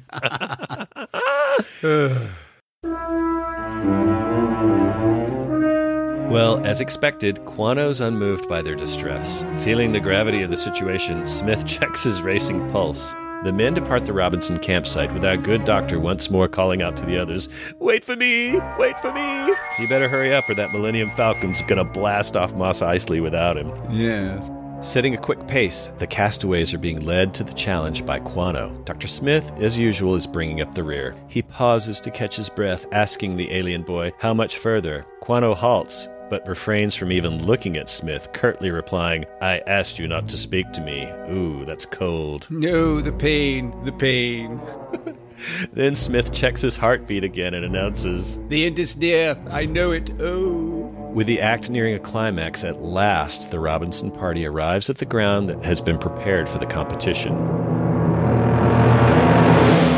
There's nothing unusual to see, just a small table with some gear on it and a couple of striped, diamond shaped targets a few yards behind the alien king. The camera lingers on the ruler who's standing rigidly at attention, with a spear at his side, pointing skyward. The hour of decision has indeed arrived. He solemnly welcomes the Earthlings, noting that they have arrived bearing weapons. Are they afraid? No, only careful, says an equally solemn John Robinson. Don retorts that the ruler is also carrying arms, but he counters that it's been many thousands of years since his people have used such a primitive weapon. His spear is a ceremonial signal that the challenge is about to commence. The ruler asks Will directly if he's ready, and our boy responds, Yes, sir. Then the ruler asks Quano, Are you ready, my son? And he is also ready. The alien king declares, Then let the challenge begin. But before we go to break, in what appears at first to be a strange move, the ruler shoulders his spear with the point facing behind him, and then with a subtle flick of his wrist, he hurls that spear rearwards.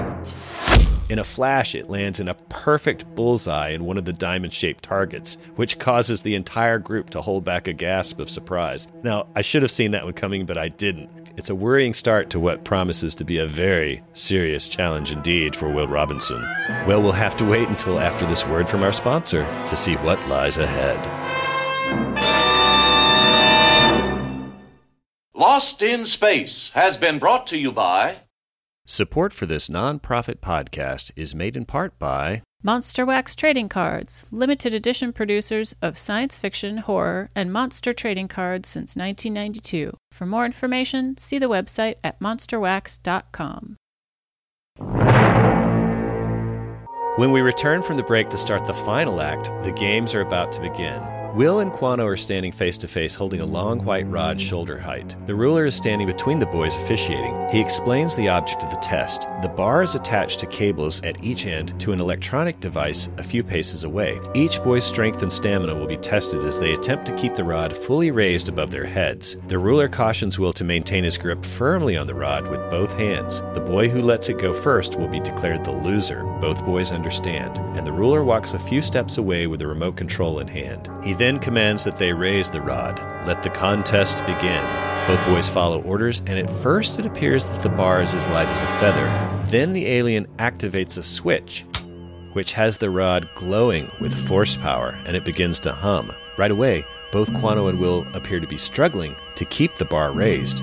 Grimacing with extreme exertion, both boys battle to keep from being the first to falter. And the camera swings from one contestant to the other as Smith exclaims, Look at the rod! First, one side and then the other side of the rod is glowing with energy. When one boy appears to be weakening, the light moves to the other boy's side of the bar, and vice versa. The ruler explains that the actual strength of the boys is being met inside the rod, which is kind of a neat idea, I thought. Yeah, and the building pace of the music for this scene makes it even more dramatic. We've heard this piece before, but it matches this moment perfectly. It sure does. Both Will and Quano are nearing the breaking point. It's clear that sooner or later one of the two will be forced to give in, as the bar slowly becomes more and more difficult to keep elevated. Will seems to be getting the worst of it, although he doesn't give up the fight easily. Still, seeing this trend brings a slight smile on the ruler's face. The Earthling spectators appear concerned, especially Smith, who seems downright rustled. Finally, the effort becomes just too much for Will to withstand. Expending his last bit of strength, he's finally forced to release the rod and falls backwards to the ground. John races over to Will's side to make sure his son's okay. He's quickly followed by Don and Dr. Smith. John asks Will if he's all right. With a satisfied look in his face, the ruler tells his son that he did well. Quano boasts to Will that he has defeated him. But shaking off the dust, our boy takes it like a man, replying back to his opponent that he sure did. All he did was hold onto the bar and now he feels worn out. Dad tells Will that it's all right, and by the look on his face, we can tell he means it. Seems like he's genuinely proud that his son was giving it his best. Mm-hmm. Smith, relieved that the challenge is going his way, blurts out insincerely that, oh well, losing one contest doesn't mean anything. Gritting his teeth, Don rebukes, You don't have to sound so pleased about it. That quiets down the good doctor for the moment. The next challenge the alien ruler declares is a test of fear. Oh boy. Will's ready to proceed, and we're shown another bizarre piece of alien sporting gear. Will is seated on a handy rock, and the ruler then places a strange looking helmet apparatus on our boy's head. That headgear was straight out of Buck Rogers, Kurt, because it was adorned with all these coiled wires and it had these three conical antennas on top. Don asks what's going to happen next. The ruler explains that, as you know, no man is without fear. This machine quantifies the degree of fear, creating an illusion of great danger in the subject's mind. Will's reactions will be registered electronically by a gauge on the control device held in the ruler's hands. Well, it sounds scary. Cutting to John and Don, we see both men are wearing concerned expressions on their faces, but they allow the challenge to continue. The ruler then takes his place and switches on that fear machine, and the camera slowly tracks in on Will's wide eyed face as the cones on the helmet begin to flash and hum. We can't see whatever fearsome images are being projected into Will's brain, but the music is telling us it isn't pretty, Kurt. Yeah, you know, I love that montage, but like you said, we can't see what's going on in his brain. And I felt like they really wasted an opportunity to do exactly that. When they zoom in on that machine dial, I really expected several strobe like cuts into a dark limbo set that Lost in Space is so famous for using. You know, the ones where there's no walls or expensive sets, just a character surrounded by darkness. And in this case, it could be Will, and he's in that dark area with a low lying dry ice fog on the floor. And then he could look confused and call out, you know, where am I? Don, Dad, where are you? With the dreamlike echo added to his voice, you know, and suddenly have some recycled monster appear, roar, and start to chase him. And then they could cut back to the dial on the machine, you know, pegging out while Will is twitching under the helmet. But alas, no such luck. They don't give us any images of what Will actually saw. That was just a bit of a letdown, but it was still a super cool concept. And as far as I know, the first space story to use that idea was Frank Herbert's Dune where the Bene Gesserit used a similar device in order to psychically create pain in the Hmm. imagination of, of their test subjects. Now, interestingly enough, that book was first published in August 1st of 1965, just seven months before this episode aired. So, coincidence? I think not. Oh, that's interesting. I did not make that connection. Cool. Next, it's the stoic looking Quano's turn to wear the agonizer helmet. He also appears to be getting the full fear factor treatment because the camera pans once more over to the gauge on the control box, and the needle seems to be going just as wild as before. You know, honestly, that agonizer helmet looked more to me like the futuristic hairstyling helmet that they used on Judy in an earlier episode. Remember that? Yes. Maybe that's the terrifying image the boys are imagining while the needles are pegging out. They're seeing themselves getting girly hairdos. with the pain. Well, I probably don't have to even add this, but we will see this helmet again. Oh, many, many times. Yes. So then we transition to a short montage that shows a series of tests using different kinds of cutting edge devices that test each boy's courage, strength, and skills. Cybernetic rock crushing and marksmanship with some of those alien kinetic weapons. Will seems to be holding his own in the challenge. I got a real chuckle out of that target shooting scene. They are both side by side and both shoot the bullseyes before them, but although you can see the sparks leave Will's gun first, it's Guano's target that explodes first and then Will's. So either Will's explosive bullets are a lot slower at reaching their target than Guano's, or else they're actually shooting at each other's target instead of their own. yeah, it's weird. Well, I didn't catch that. You really were paying close attention. Good catch there. But you you're calling him Guano, Kurt. I don't know. Yeah, I, I know. Every time I see him, I, all I think of is Guano. I'm sorry, I, I can't change it. He will forever be in my mind. I, I can't even think of him as Kurt anymore. Thank goodness, it's Guano. That's funny. Well, then there's a pause in the action. The camera opens on a satisfied looking Will's face. He's lying stomach down on the training table, getting a well deserved back muscle massage from Coach Smith. Will asks how the score stands now. Sounding a little less than thrilled, Smith tells the boy that he and Guano are tied. Uh, I guess the ruler was correct. Will is a worthy opponent. Knowing what the stakes are, that can't be good news to Dr. Smith. Yeah, but you just called him Guano too. it's contagious. it is. Darn it. Will, on the other hand, is pleased as punch, telling the doctor that he didn't do so bad after all. Uh, that would depend on how you look at it. Well, there's still one contest left, says the boy. He can still win. Looking around to make sure there's no eavesdroppers, Smith lowers his voice. He tells Will that he's done too well. What? He adds, There's still hope, though. He can still lose the last challenge. That causes Will to bolt upright. You want me to lose? Smith answers the boy, To be perfectly honest, yes. And Will's really befuddled by this, but the doctor continues Our champ's already covered himself in glory by performing so well. There's nothing left to be proved by defeating Quano. On the other hand, if he should allow the alien boy to win, they might talk the ruler into taking them all back to Earth. Will summarizes In other words, you think I should throw the contest. Shh. That's too direct and dangerous to be uttered out loud for Smith. He shushes Will, then asks the boy, Well, how about it? Will's disappointed in Smith, telling him that he doesn't think he understands what the challenge means to him. He's not just doing this for himself.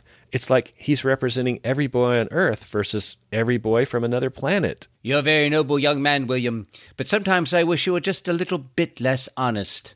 Life would be a great deal easier. Oh, he really is the ultimate man child. Even a 12 year old has more scruples than Dr. Smith. Mm-hmm. But this last gambit by Smith seemed very risky. I get it that he's afraid what will happen to them if Quano loses, but the ruler also directly threatened to destroy Smith if he tried to throw the match. How did that bit strike you, Kurt? Uh, well, it was interesting, but you know, there was an out here that I'm surprised Dr. Zachary Smith didn't think of. The ruler told him he couldn't tell anyone, but he didn't tell him that the robot couldn't tell anyone. So the robot heard Ah. that conversation. He could have had the robot uh, warn everyone. But anyway, I digress. That's a good point. Yeah, interesting. But that would have uh, cheated us out of the suspense of watching the contest. So, you know. Yeah, exactly. Just then, John and Don walk over to announce that the rest break is almost over. Will's ready when they are, but Don notices that the ruler and Quano are having a disagreement over something. Everyone's attention is drawn to what appears to be a very serious discussion. Since our team can't hear their words, they can only wonder about what all the fuss is about. But we get to hear. Quano tells his father that he knows he can beat Will. The ruler declares flatly that the Earth Boy is a worthy opponent. Despite Quano's plea that he be allowed to prove he's superior in the last contest, the alien king refuses. He will not risk his son's defeat. He turns his back on Quano to inform the Earthlings of his decision. He only gets a few steps away before the son shouts again for his father to please allow him his chance.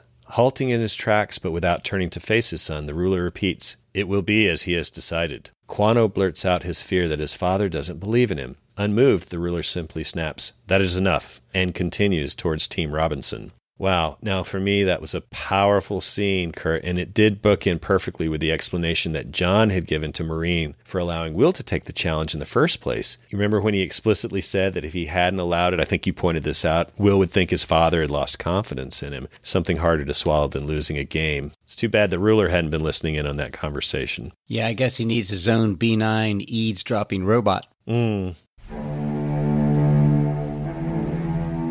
Well, our team is understandably curious at what's going on as the ruler approaches with a downhearted Quano in tow. Calling to Mr. Robinson, he declares that the challenge will continue, but without his son. The ruler explains that he will take his son's place and John will take Will's. It is one of their laws that if a contestant withdraws, he may appoint a substitute.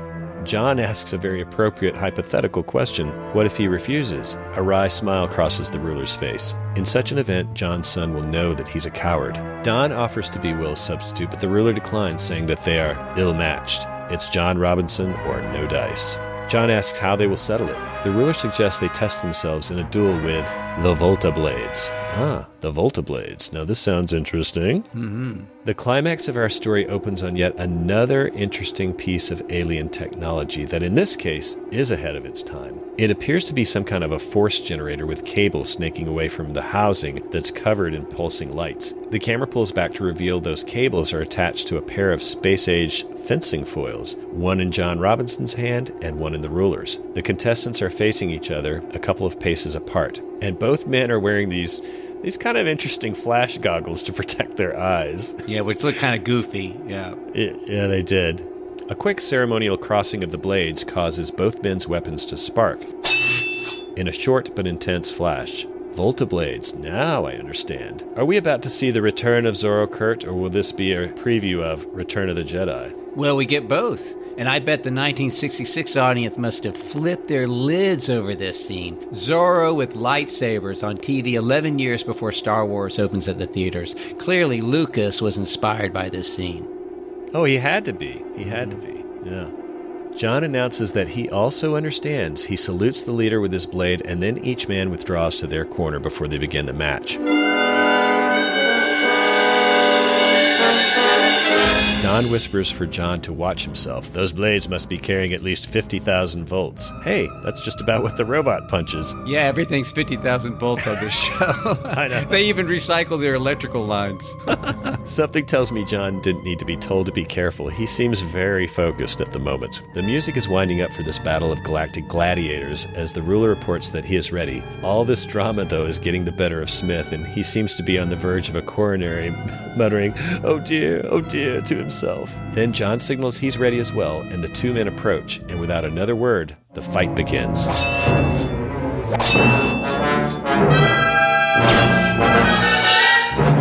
I thought it was a very cool duel because there's a lot of swashbuckling action, and the drama the swordplay is definitely enhanced by the fact that when those Volta blades clash, we get more of those intense, crackling electrical charges being released. Yeah, but you know, I kind of felt sorry for the ruler here. Of all the Earthlings that he challenges to a duel with swords, it happens to be Zorro, you know? I don't know where he learned English, but he obviously wasn't watching TV, at least not the Disney Channel.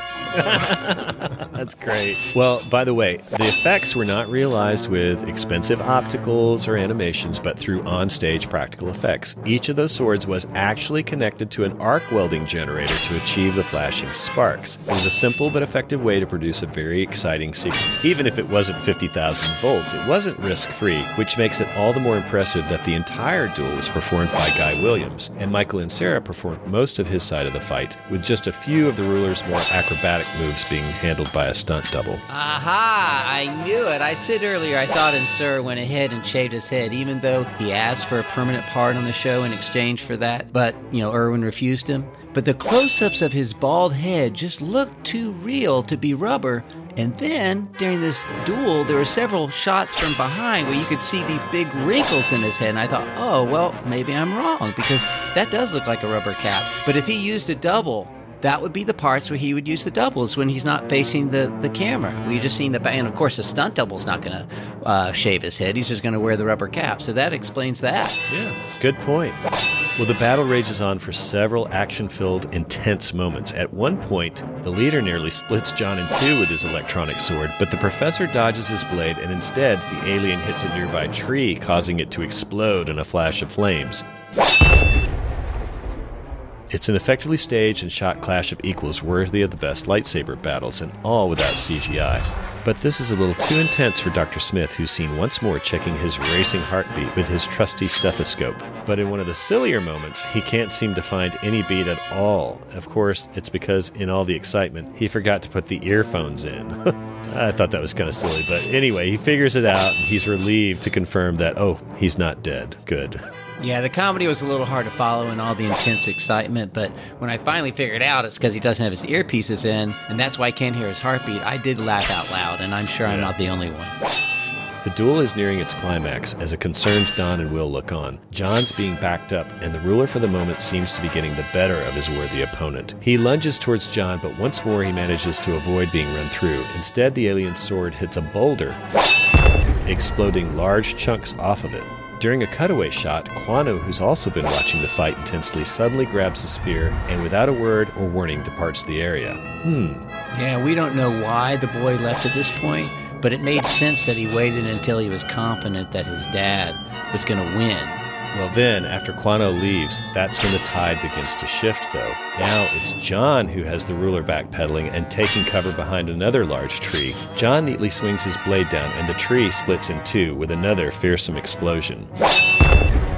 With the momentum on his side, John continues to press his advantage. His thrusts and parries become ever fiercer until finally he manages to knock the sword clean out of the ruler's hand.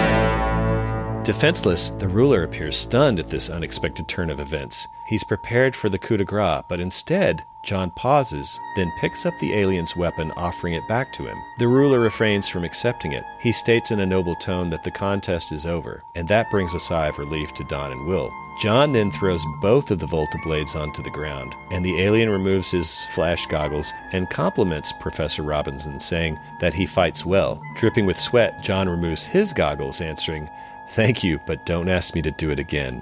Rejoining the others, he tells Don that every muscle in his body is aching. Hmm. Yeah. Smith's still waiting for the axe to fall, but for the moment, the ruler appears a little overwhelmed at what's happened. He's making no threatening moves against the Robinsons, at least not yet. He turns the switch off of the voltage generator, but then discovers that Quano is missing. He asks the Earthlings where he is. Will tells the ruler that Quano left before the match was over, adding that he was real hurt you didn't let him finish the challenge. The ruler realizes that he made a mistake trying to protect Quano. He should have let him continue the contest. Yeah, coulda, woulda, shoulda. Mm-hmm. Will tells him that Quano took the spear with him, but why would he want such a primitive weapon? Will knows the cave. He's gone back to the cave to fight the monster. At first, the ruler scoffs at the suggestion. Quano wouldn't be foolish enough to try that again, but John can't think of a better way for a boy whose pride's been damaged to prove himself to his father. The ruler is swayed by John's words and takes off after his boy. I'm glad the ruler didn't get too offended by the Earthling lecturing him on child psychology. This coming from the same insane species that believes women are equal to men. But the professor can never pass up an opportunity to show off his knowledge, even to a ruler who is secretly contemplating whether or not he's going to let this blowhard live or not. mm-hmm. Well, the Robinsons hesitate for a moment and then follow after the ruler. Perhaps they can help. Back inside the entrance to that cave, the alien boy, spear in hand, enters. He challenges the beast to show himself, announcing that he is Quano, son of a brave and mighty ruler. Then we hear the gruesome, slithering hisses of that beast up in the rafters of the cavern. It slowly creeps out from behind one of the rocks. Quano's not frightened this time, shouting for the beast to come forth so he can prove his great courage. And for a moment, we get another really good look at that weird creature. And this time, the beast does appear ready to attack. He raises his arms up and looks as if he's prepared to leap down where Quano's standing. Quano raises his spear in readiness, but before he can strike, the ruler comes rushing into the cave. He joins his son's side. Just then, Team Robinson arrive on the scene, laser pistols drawn. But the ruler sees them and commands them to hold their fire, which they do. The ruler lowers his voice, telling his son that it was wrong of him to end the contest, and he asks for forgiveness. Quano glances at his father as the ruler continues to explain that it was he who lacked courage. He feared that his son would be defeated, but declares that there is no dishonor in defeat. A man does his best, and that is all that can be asked. Wow. The boy is truly heartened by his father's words, and his pride seems to be restored. He asks his father if they should fight the monster together. The ruler is honored to join him. Unfortunately, we don't get to see that fight. Instead, in the final scene of this story, John and the rest of the Robinson party decide that the alien king and his son have unfinished business that's best handled alone. They depart the cave, leaving us with a feeling that whatever happens to that poor, harassed cave monster, Quano and the ruler will come out on top.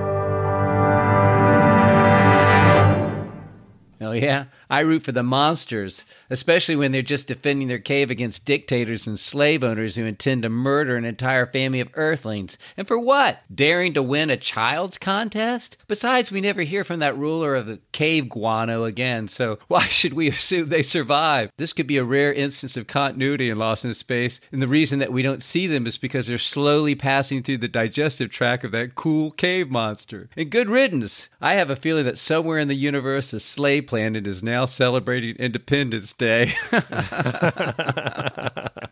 well, before we take a minute to discuss the cliffhanger for this episode, Kurt, give us your thoughts on the challenge.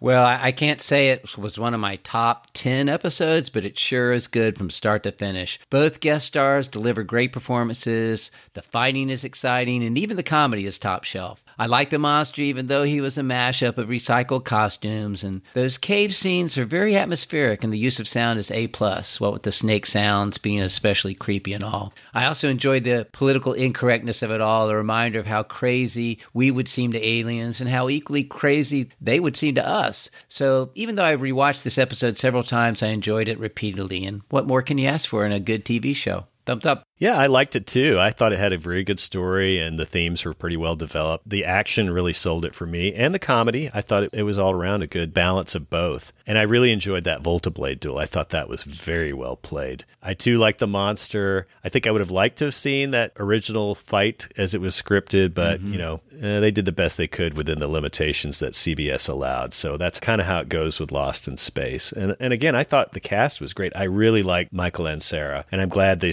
saved Kurt Kurt Russell for this part versus Davy Sims. I think he was cast perfectly in that role. It's just a shame that we never got to see them again in later seasons. Yeah, that was too bad. But you know, a monster's got to eat something. Indeed, a cave monster that eats guano. Imagine that. Touche. It, well, it was a fly. It, it did have a fly head. It makes sense. Hey, it, make, it makes perfect sense, right? Yeah.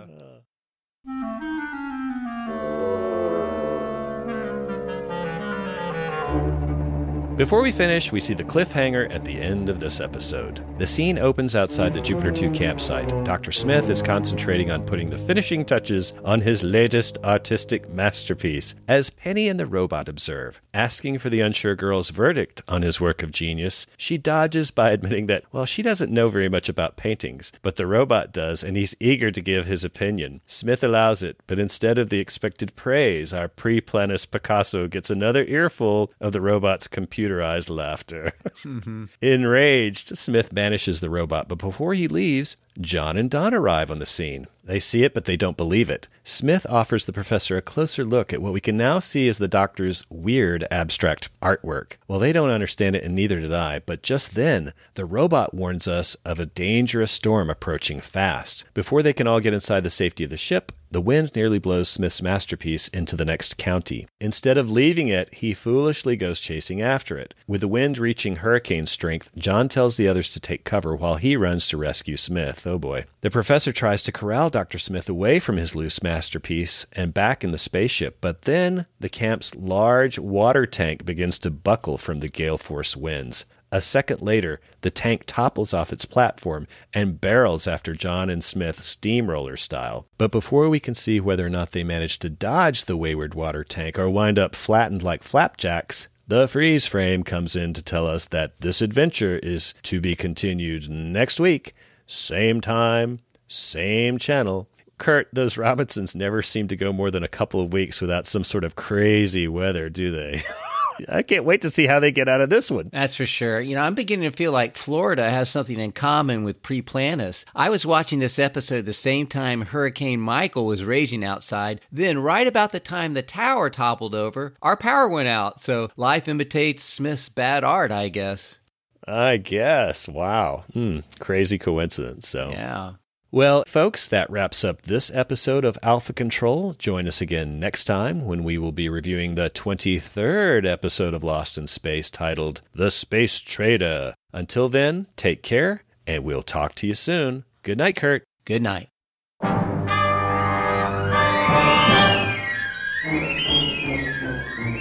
Thanks, fellow galactic castaways, for listening to the Alpha Control Podcast. Please leave your comments or questions on our Facebook page, Twitter, or email us at alphacontrolpodcast at gmail.com. Subscribe to the podcast via libsyn.com. That's L I B S Y N.com. Or through iTunes. If you like the show, please leave us a review as well. Thanks again, and we'll see you next week. Same time, same channel.